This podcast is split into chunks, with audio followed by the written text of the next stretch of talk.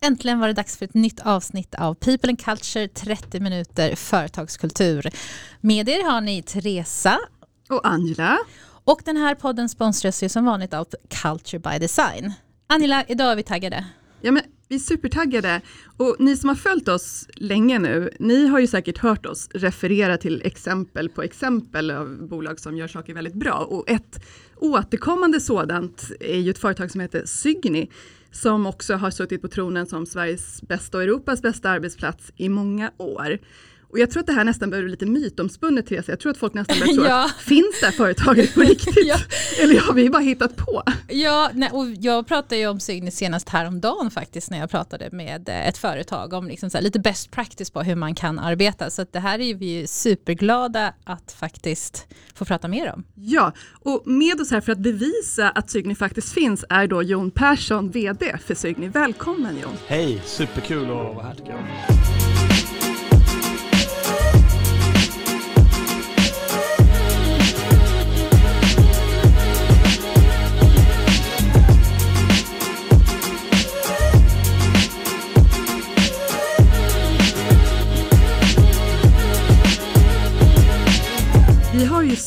Så mycket frågor, för jag tänker mig att, att de som lyssnar vill ju veta allt och vet inte riktigt var vi ska börja, men du kan väl kanske berätta om er som företag först? Eh, ja, men det gör jag gärna. Eh, vi är ju nu drygt 200 anställda och vi har funnits i 15 år. Och det som är lite unikt med oss, det kanske ni har berättat när ni pratar om oss, det vet inte jag, men det är ju att vi, vi startade ju bolaget en gång i tiden för att bli den bästa arbetsplatsen.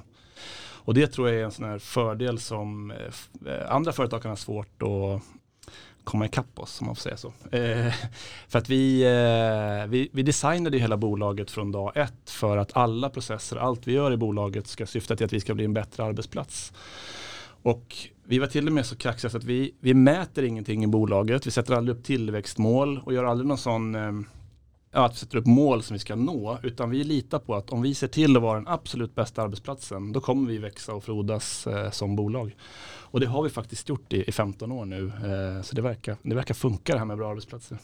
Ja, för det där är ju någonting som jag tror att många skulle liksom höja på ögonbrynen till lite och säga att det där låter ju inte riktigt sant, att man faktiskt kan driva ett bolag på det sättet. Ni går ju liksom emot lite konventionen, eller hur man brukar göra.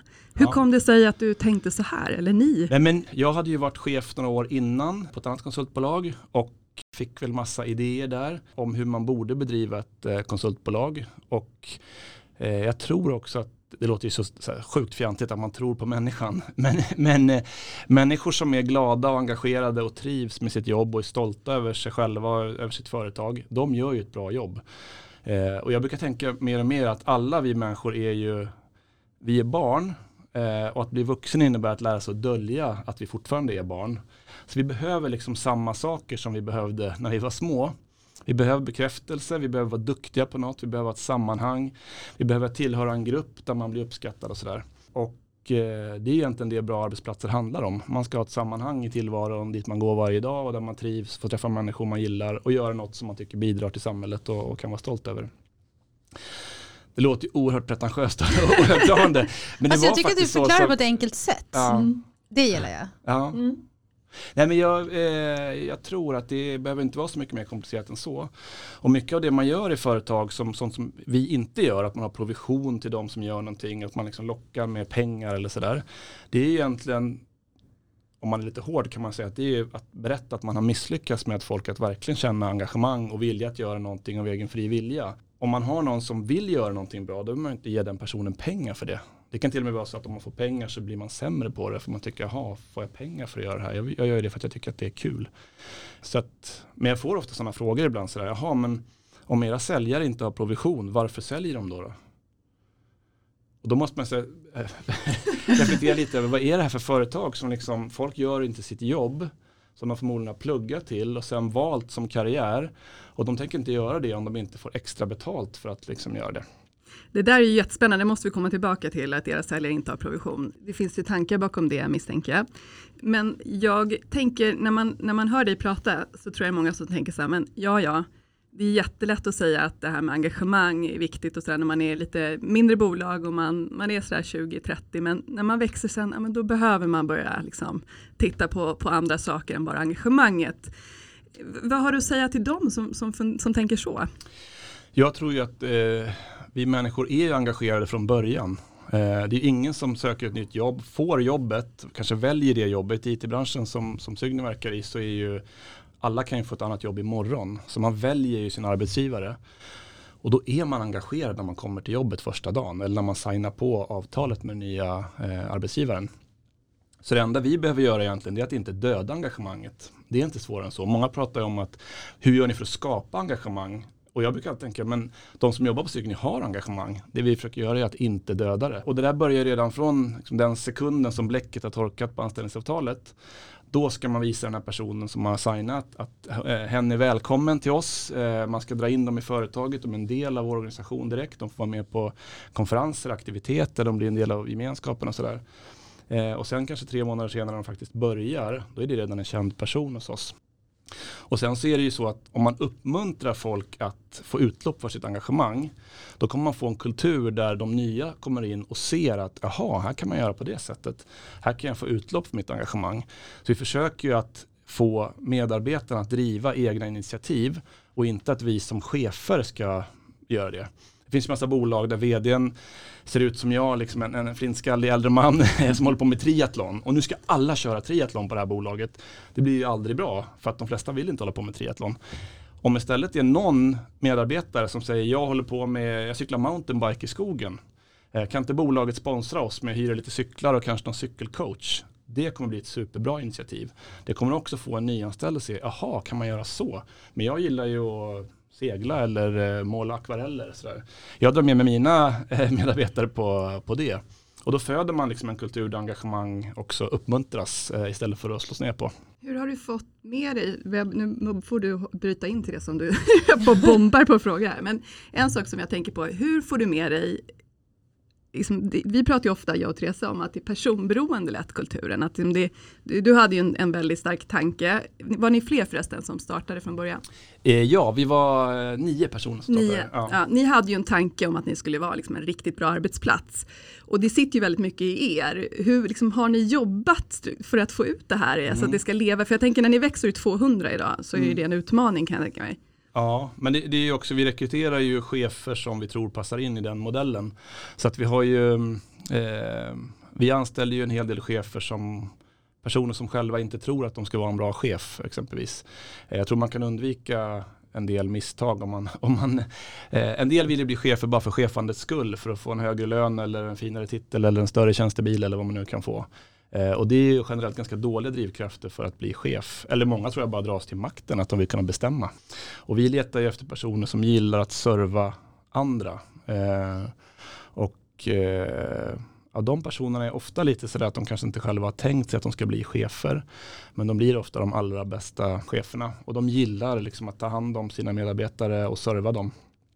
Och det är också den synen som vi har på, på chefskap på Cygni, att chefen är mm, en servicefunktion för de anställda. Det är inte någon som ska eh, mäta och bestämma och kontrollera och skriva arbetsbeskrivningar, utan chefen är till för att få medarbetarna att utvecklas och blomma.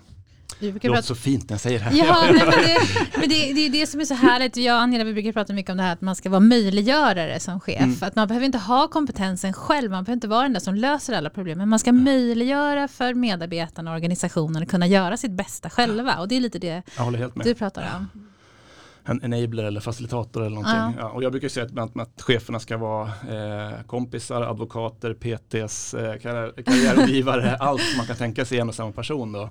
Men oftast räcker det ju om man är chef att man visar god vilja och liksom verkligen bryr sig om sin medarbetare. För det är inte heller så att alla våra chefer kan hjälpa sina medarbetare med allt. Vi har ju chefer som är mer tekniskt lagda som kan hjälpa våra programmerare med kompetensutveckling.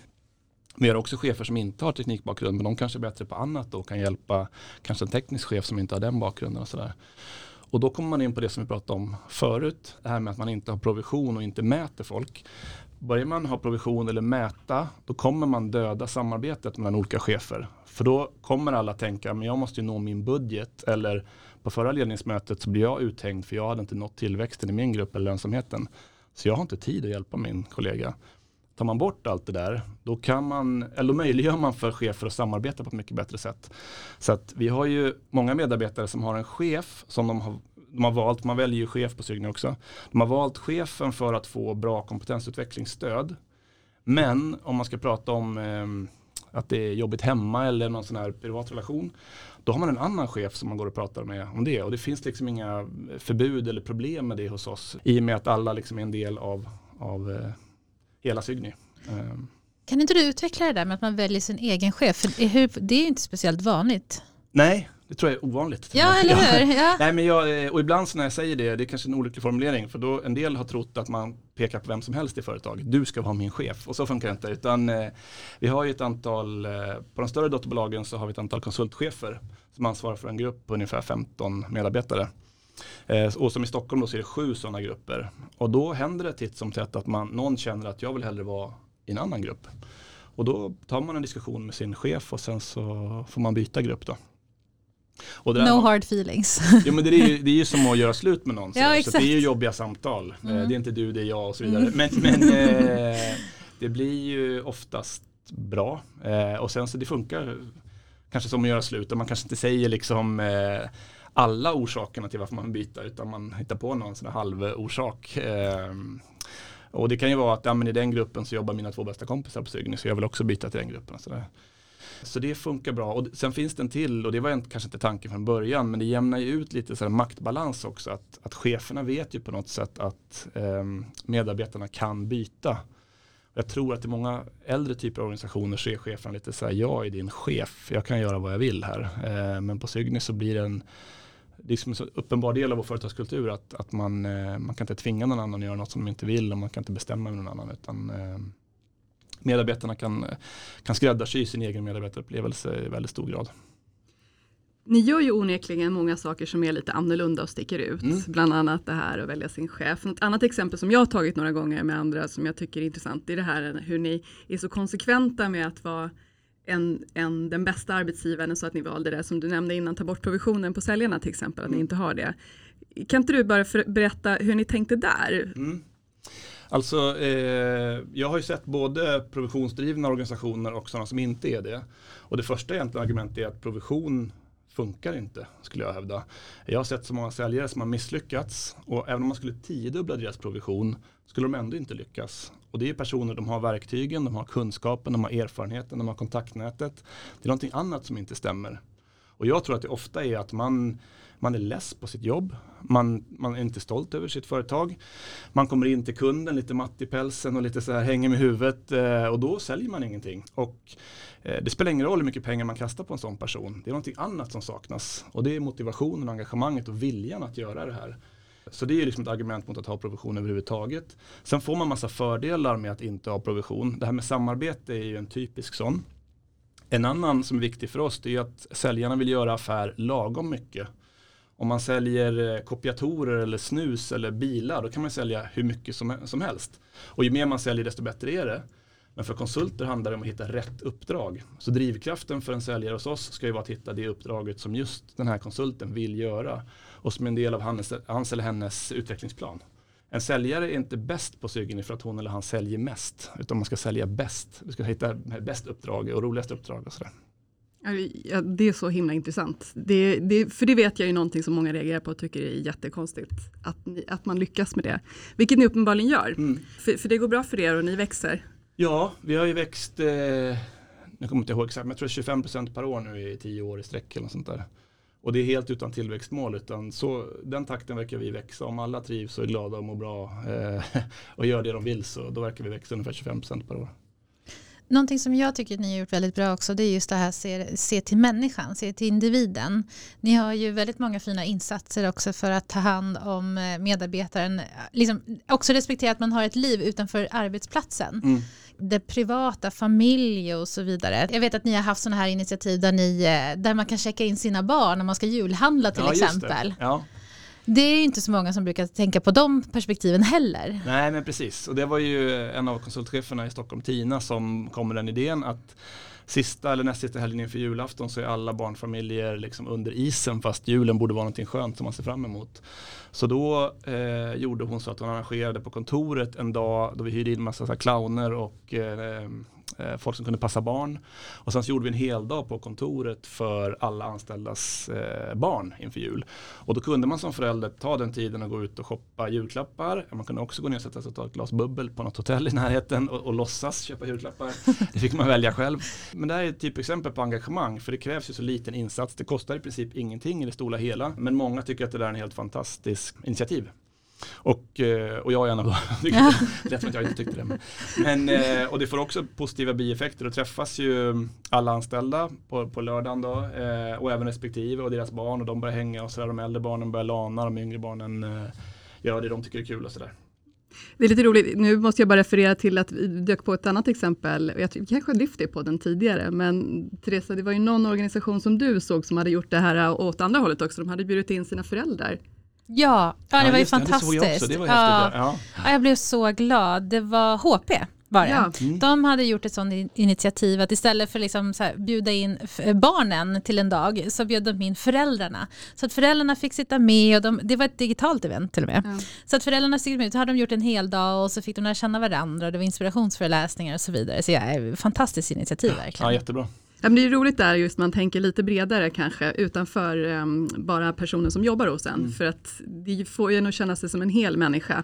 Jag hade ju någon, något exempel någon gång på ett jobb när jag kände att jag, vi hade en sån här vilosoffa och den stod ganska öppet. Eh, och så skulle jag gå och lägga mig och vila, vi hade liksom inget rum. Och, och så somnade jag där och då kände jag så här, när jag vaknade upp bara så här, men gud att jag kunde somna. Det talar ju om att jag känner mig 100% bekväm mm. på jobbet. Det var på något sätt ett tecken ja. för mig. Förmodligen känner dina kollegor sig ganska obekväma. när jag snarkar. ja, vi hade det ganska roligt ett Men det tycker jag just är att man, man ska se, sikta på det, att man som medarbetare ska kunna känna att man kan vara sig själv mm. på jobbet. För då tror jag att då presterar man till fullo.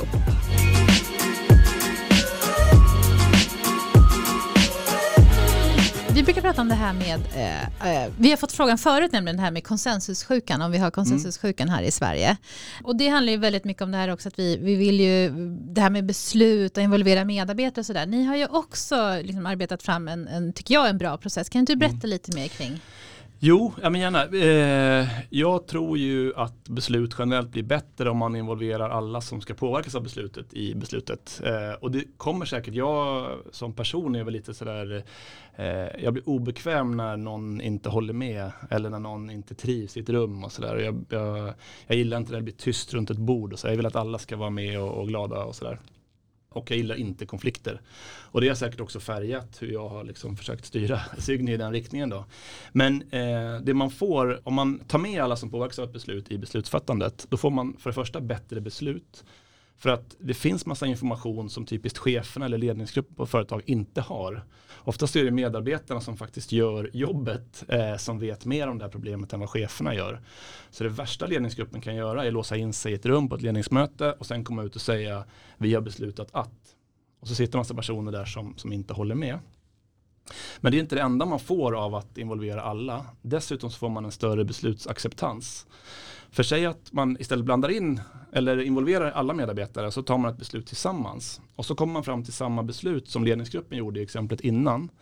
Då kommer det ändå vara så att de här personerna som inte håller med kommer acceptera beslutet mycket mer. För att det är liksom en demokratisk process som har lett fram till det. Så att om en chef kommer och säger jag har bestämt det för att jag är chef.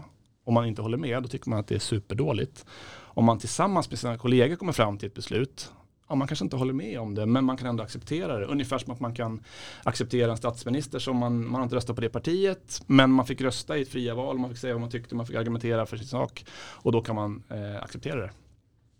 Och sen en tredje grej, förlåt det blir långt svar nu, men eh, som är superbra med gemensamt fattade beslut, det är att det blir ingen prestige i besluten. Jag har sett så många gånger chefer som fattar ett beslut, efter ett tag ser alla att det här var inget bra beslut, men det har gått prestige i frågan. Så den här chefen vägrar att backa, utan kommer försöka hitta på argument och eh, saker som stödjer att det här faktiskt var ett bra beslut. För han eller hon vill inte liksom backa bort och, och tappa, tappa ansiktet att man tagit ett dåligt beslut.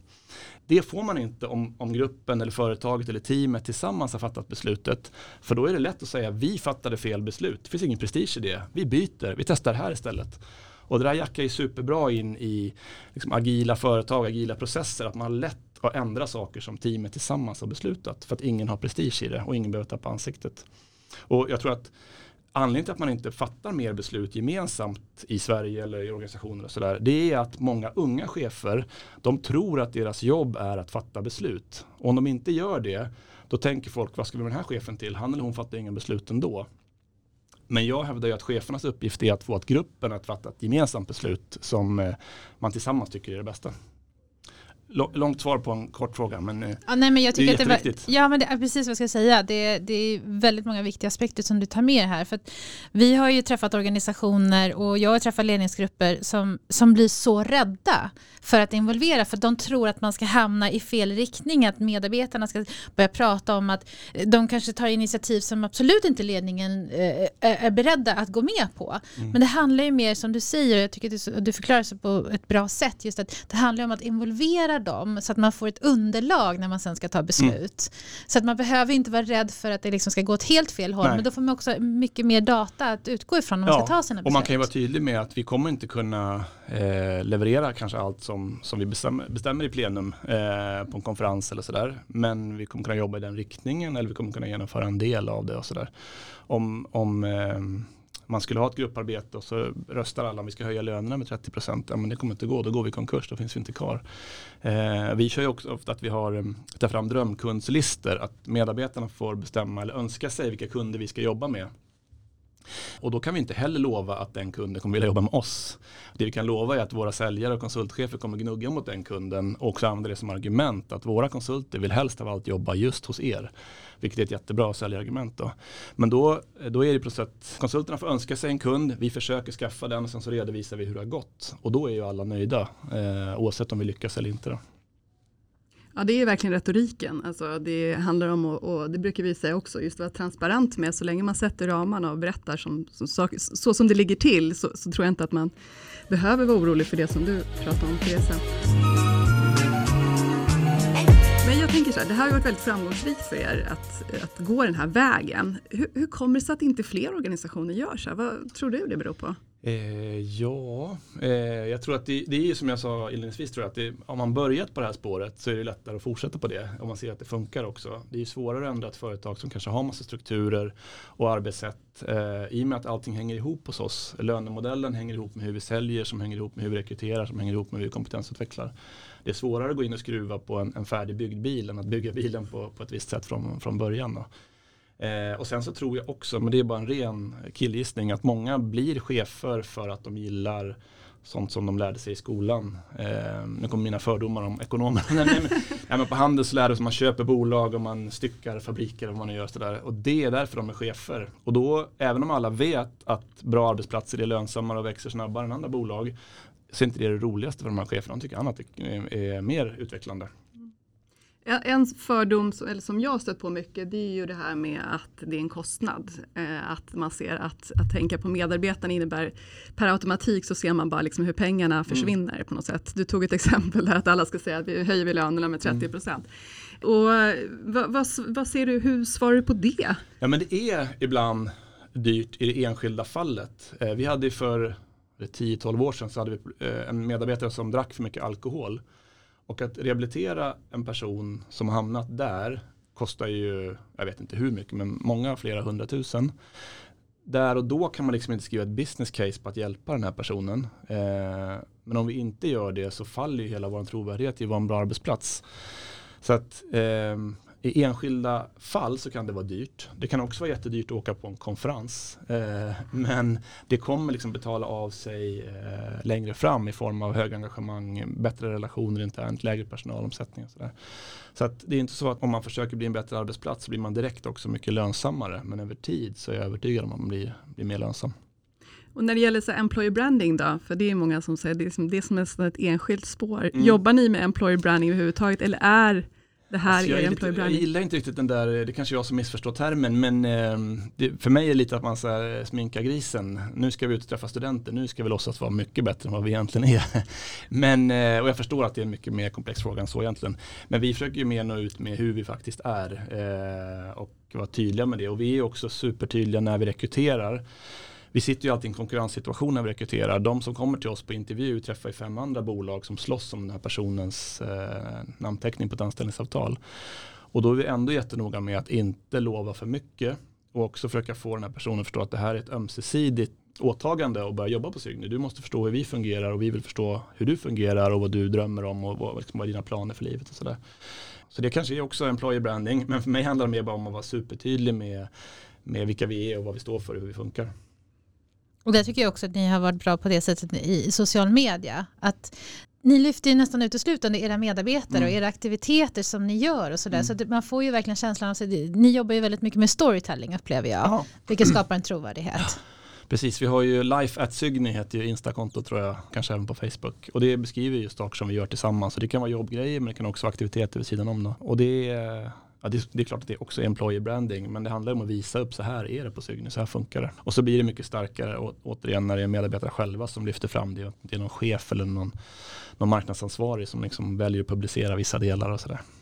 Vad skulle du säga är, är du mest stolt över de här åren nu? Oh, vilken svår, ja. svår fråga. Eh, nej men jag är jättestolt över eh, att det här har funkat. Och det är lite så som att se sina barn växa upp. Allting går ju gradvis. Som, dag för dag så märker man ingen skillnad. Men blickar man tillbaka några år så inser man vilken resa som, som vi har genomfört. Och vi, vi blev ju nu, eh, vi är förvärvade nu av Accenture eh, sen en månad tillbaks. Och det får mig också, de, de, har verkligen fått oss känna oss jättevälkomna i organisationen och sådär. Och det får mig också känna stolthet över vad vi har åstadkommit, att ett stort, eh, jättestort konsultbolag vill köpa just oss. Och de vill köpa oss för vår företagskultur, inte för att vi råkar vara 200 anställda, utan de vill köpa konceptet eller modellen som vi bedriver eh, bolag på. Och det är jag superstolt över. Sen är det inte, det är inte bara jag som har hittat på det, men jag var med från början och en av dem som har varit med och format det. Så det är, jag, det är jag jättestolt över. Möter du, vad möter du för liksom, möter du några fördomar kring det här med att liksom jobba så mycket med kulturen? Jag tänker någonting vi ibland stöter på det är det här med att man säger att det blir som en sekt. Mm. Eh, är det någonting, någon fråga du får, är det som en sekt att eh, jobba på? Syni? ja, eh, nej men det händer väl att eh, det, det händer att studenter säger, ja men ni är ungefär som det där bolaget. Och så tänker jag, men nej, de är värsta sekten. Eh, men det är klart att en stark företagskultur kan ju ja, bli som en sekt. Och ibland så när vi har åkt på någon konferens till Alperna eller något så kommer alla i likadana så Sygny fleecetröjor, 200 pers liksom på Arlanda. Det, det, ser ju lite, lite sektaktigt ut. Så.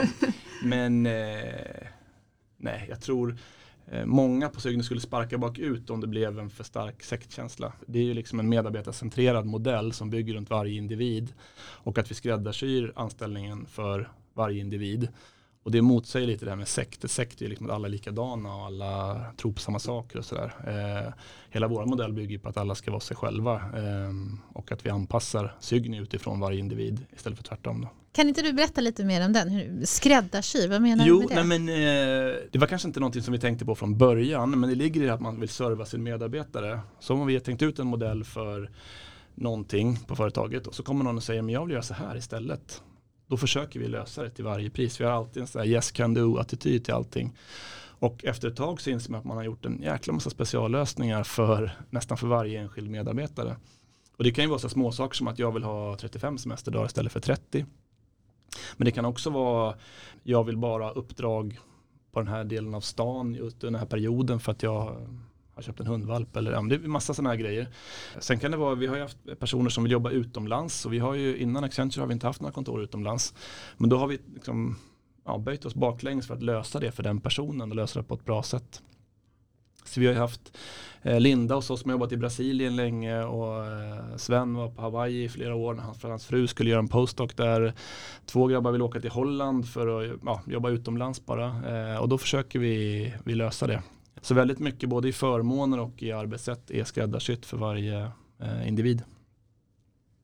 Hur tänker du, vad har du för drömmar framåt? Nu känns det som att du har uppnått ganska mycket av det som du, din vision. Ja, ja. Du, vad tänker du för framtiden? Nej, men något som vi alltid fått höra är ju, ja men det är klart att ni kan vara en bra arbetsplats nu när ni är 20 pers. Alla kan sitta i samma konferensrum och alla känner varandra. Eh, och sen när vi blev 50 så sa folk samma sak och sen 150 och så 200. Och vi vill ju fortsätta växa. Jag tror man kan aldrig konservera ett konsultbolag, för då börjar man stagnera genast. Alltså, man måste fortsätta växa och utvecklas.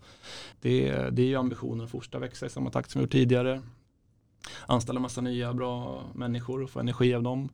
Och jag tror det här samarbetet med Accenture också kommer ge oss flera möjligheter att, eh, att växa i den takten. Eh, och det är också en sån här grej som man kanske inte tänker på. Vi har ju väldigt låg personalomsättning och när ingen slutar då stiger medelåldern varje år. Och då måste vi anställa väldigt mycket yngre människor bara för att behålla. Vi har en snittålder på 35 idag som vi, vi tycker är ganska lagom. Eh, då har man liksom alla åldrar. Det är mellan 23 och 67 tror jag konsulterna är. Ehm, och ja, vi måste liksom hålla igång rekryteringsmaskinen för att inte alla ska bli, bli äldre, eller äldre blir alla ändå, men snittåldern ska öka. Vi pratade om employee branding tidigare och du var lite sådär, ja, för ni jobbar ju egentligen så som vi brukar prata om employee branding inifrån och ut, för det är för det, det, det är för oss, att precis som du sa, att vara tydlig med sin identitet och vilka vi är. Tycker du att ni har nått ut på så sätt med det här att ni jobbar med medarbetarna i, i fokus, så att ni har fått lättare att attrahera på det sättet? Jag tror det. Det är lite sådär, jag, jag eh, och många andra hos oss kör ju eh, lunchföreläsningar och sådär på rekryteringsmässor på KTH, och Chalmers och Linköping och Luleå och sådär. Och då får man ju ganska mycket feedback från studenterna eh, efteråt. Och det ligger kanske i sakens natur att de som är positiva hör av sig och de som inte är positiva hör inte av sig överhuvudtaget. Men, men det vi får då som är positivt det är just att vi, folk uppskattar det här fokuset på den enskilde medarbetaren. Och, eh, jag tror att det sticker ut ganska mycket mot hur andra företag presenterar sig på universitet och högskolor. De flesta pratar nog om organisation vilka kunder de har och vart de finns och visar något organisationsschema och sådär. Eh, och vi har ju inget sånt utan vi pratar ju bara om hur det är att jobba hos oss, eh, varför vi funkar som vi gör, eh, hur vårt talangprogram funkar för nyexade och sådär. Eh, för jag tror att de flesta studenter bryr sig inte så mycket om ett organisationsschema eller, utan det är annat de vill veta eh, hur vi funkar. Så jag upplever det och går man jag ska inte skryta, men om går man på en sån rekryteringsmässa på, på någon av de stora tekniska högskolorna så är våran monter fullproppad med, med folk. Eh, och det har varit ett ganska eh, långt arbete att bygga upp kännedom om oss. Eh, men nu när det finns så är vi en väldigt populär eh, arbetsgivare. Vi brukar ju prata om det här med win-win-win också. Just att det är ju vinn för företaget att eh, medarbetare mår bra och bara för medarbetaren i sig att man mår bra men också för kunderna. Mm. Just att de kommer ju också bemötas eller träffa på konsulter då som har det väldigt bra, som mår bra. Mm. Så det blir liksom, det gynnar ju alla i det här läget. Ja. Vi, vi, har faktiskt eh, Andreas som är vår vd uppe i Luleå. Eh, han jobbade för ett annat konsultbolag för tio år sedan innan han flyttade upp till Luleå. Och han har berättat att han funderar så mycket sådär, varför pratar Sygny-konsulterna så väl om sin arbetsplats? Men bolaget han jobbade på, där pratade alla skit om sina chefer. Så han sa ju faktiskt att eh, när han flyttade upp till Luleå, den dagen som Sygny öppnar i Luleå, då vill jag börja jobba på Sygny. Och sen efter 8-10 år så ringde Tommy då, vår vice vd upp till Andreas. Du får starta i, i Luleå, det är ingen annan som gör det, du får dra igång. så, eh, men han hade också liksom reflekterat över vad är det i Sygny som gör att alla pratar väl om det som jobbar där. Så det är, ja, det är viktigt. Ja, och det är ju det kunderna hör också. För att jag ja. menar, konsulter sitter ju ute hos kund också. Ja, och just det här att det blir fler och fler företag som också har det ansvaret. Att när de le väljer leverantörer av alla möjliga både tjänster och produkter. Att det är så viktigt att man tar hänsyn mm. till medarbetarna eller miljön och vad det nu kan vara just ja. så. Precis, och det är en jättetydlig trend nu i alla upphandlingar att eh, hållbarhet i olika former kommer in. Eh, och för mig är ju att, att vara en bra arbetsplats är också en hållbarhetsfråga. Men även miljö och CSR-arbete och sånt. Så det är ju det är jättetydligt. Och jag tror att vi ibland som jobbar med försäljning på Sygny vi tror att vi har jättebra relation till våra kunder. Men precis som du säger Therese, alltså när konsulterna sitter där och jobbar varje dag, eller gjorde det innan pandemin i alla fall. De har en mycket starkare relation till eh, kunden än vad vi som jobbar med sälj har. Vilket gör att om konsulterna är missnöjda då kommer kunden få reda på det och ja. då kommer också vårt varumärke liksom befläckas av, av det. Vår tid börjar ta slut men jag tänker på en sak som jag tror att många undrar över apropå att ni har många av era medarbetare sitter ju ute hos kund eller satt ute hos kund, nu sitter mm. de ju hemma. Eh, och, men det här utmaningen att bygga kultur när man inte har medarbetare på plats. Mm. Vad, hur får man dem att känna sig tillhöra Sygny? Ja. För jag tänker det här kan många lära sig av nu i pandemin när man har folk som faktiskt sitter hemma. Hur jobbar man med det? Alltså, eh, jättebra fråga. Och jag, eh, jag tänker så här, man har ju hört att folk som är blinda utvecklar ett bättre doftsinne och smaksinne och sådär. Jag tror lite grann att vi kanske, det är en så uppenbar utmaning för oss så att vi kanske har blivit extra bra på det just för att, för att det är en så stor utmaning. Eh, och eh, mycket är ju att vi, vi, vi har mycket aktiviteter utanför för jobbet. Eh, och som jag sa tidigare så drivs det av medarbetare själva. Medarbetare som har en hobby eller ett intresse eller vill göra en aktivitet drar med sig sina kollegor och gör det. Och det är också så att eh, vi har ju mycket kompetensutveckling på betald arbetstid och mycket andra aktiviteter. Så att om man vill så kan man ju göra någonting med sina kollegor nästan varje dag. Eh, och det gör ju att det är lättare att hålla ihop sammanhållningen. Men sen tror jag också att eh, vår låga personalomsättning gör att man jobbar länge på företaget och då lär man känna varandra på ett lite djupare plan. Sen vet jag också att många av våra konsulter tycker det är skönt just att vara konsult. Man kan vara ute hos kunden och där är man professionell. Eh, sen när man kommer tillbaka till Sygny eller pratar med sina kollegor då kan man säga som det är och man kan liksom få kräkas lite på någon kund som inte funkar som man vill och sådär. Eh, så då blir det som att man har en trygghet i sin egen arbetsgivare, då, eh, Sygny. Eh, man kan vara ute på fältet och jobba och då kan man också slippa vara med i internpolitik och sånt ute hos kunden för att man behöver inte lägga sig i det som, som konsult. Ja, det, det varit fantastiskt intressant att lyssna på dig Jon. Um. Och jag tycker det är så himla viktigt också för du har ju, vi har ju hört här nu just det här att, att jobba med kulturen, sätta medarbetaren i fokus, att det, det genererar ju både affärer och att ni mår bra och det är roligt och också hur man, du har gett många bra konkreta exempel på hur man kan involvera medarbetare och hur man kan avlasta dem även på fritiden och sådär. Så det är många bra och konkreta exempel också, vilket jag vet att våra lyssnare uppskattar. Jag tar ju med mig det här att det handlar om att inte döda engagemanget. Ja, den, den var För mig var den som klockren. Det, är liksom, det kan man ha med sig. Att mm. hur, hur jobbar man för det?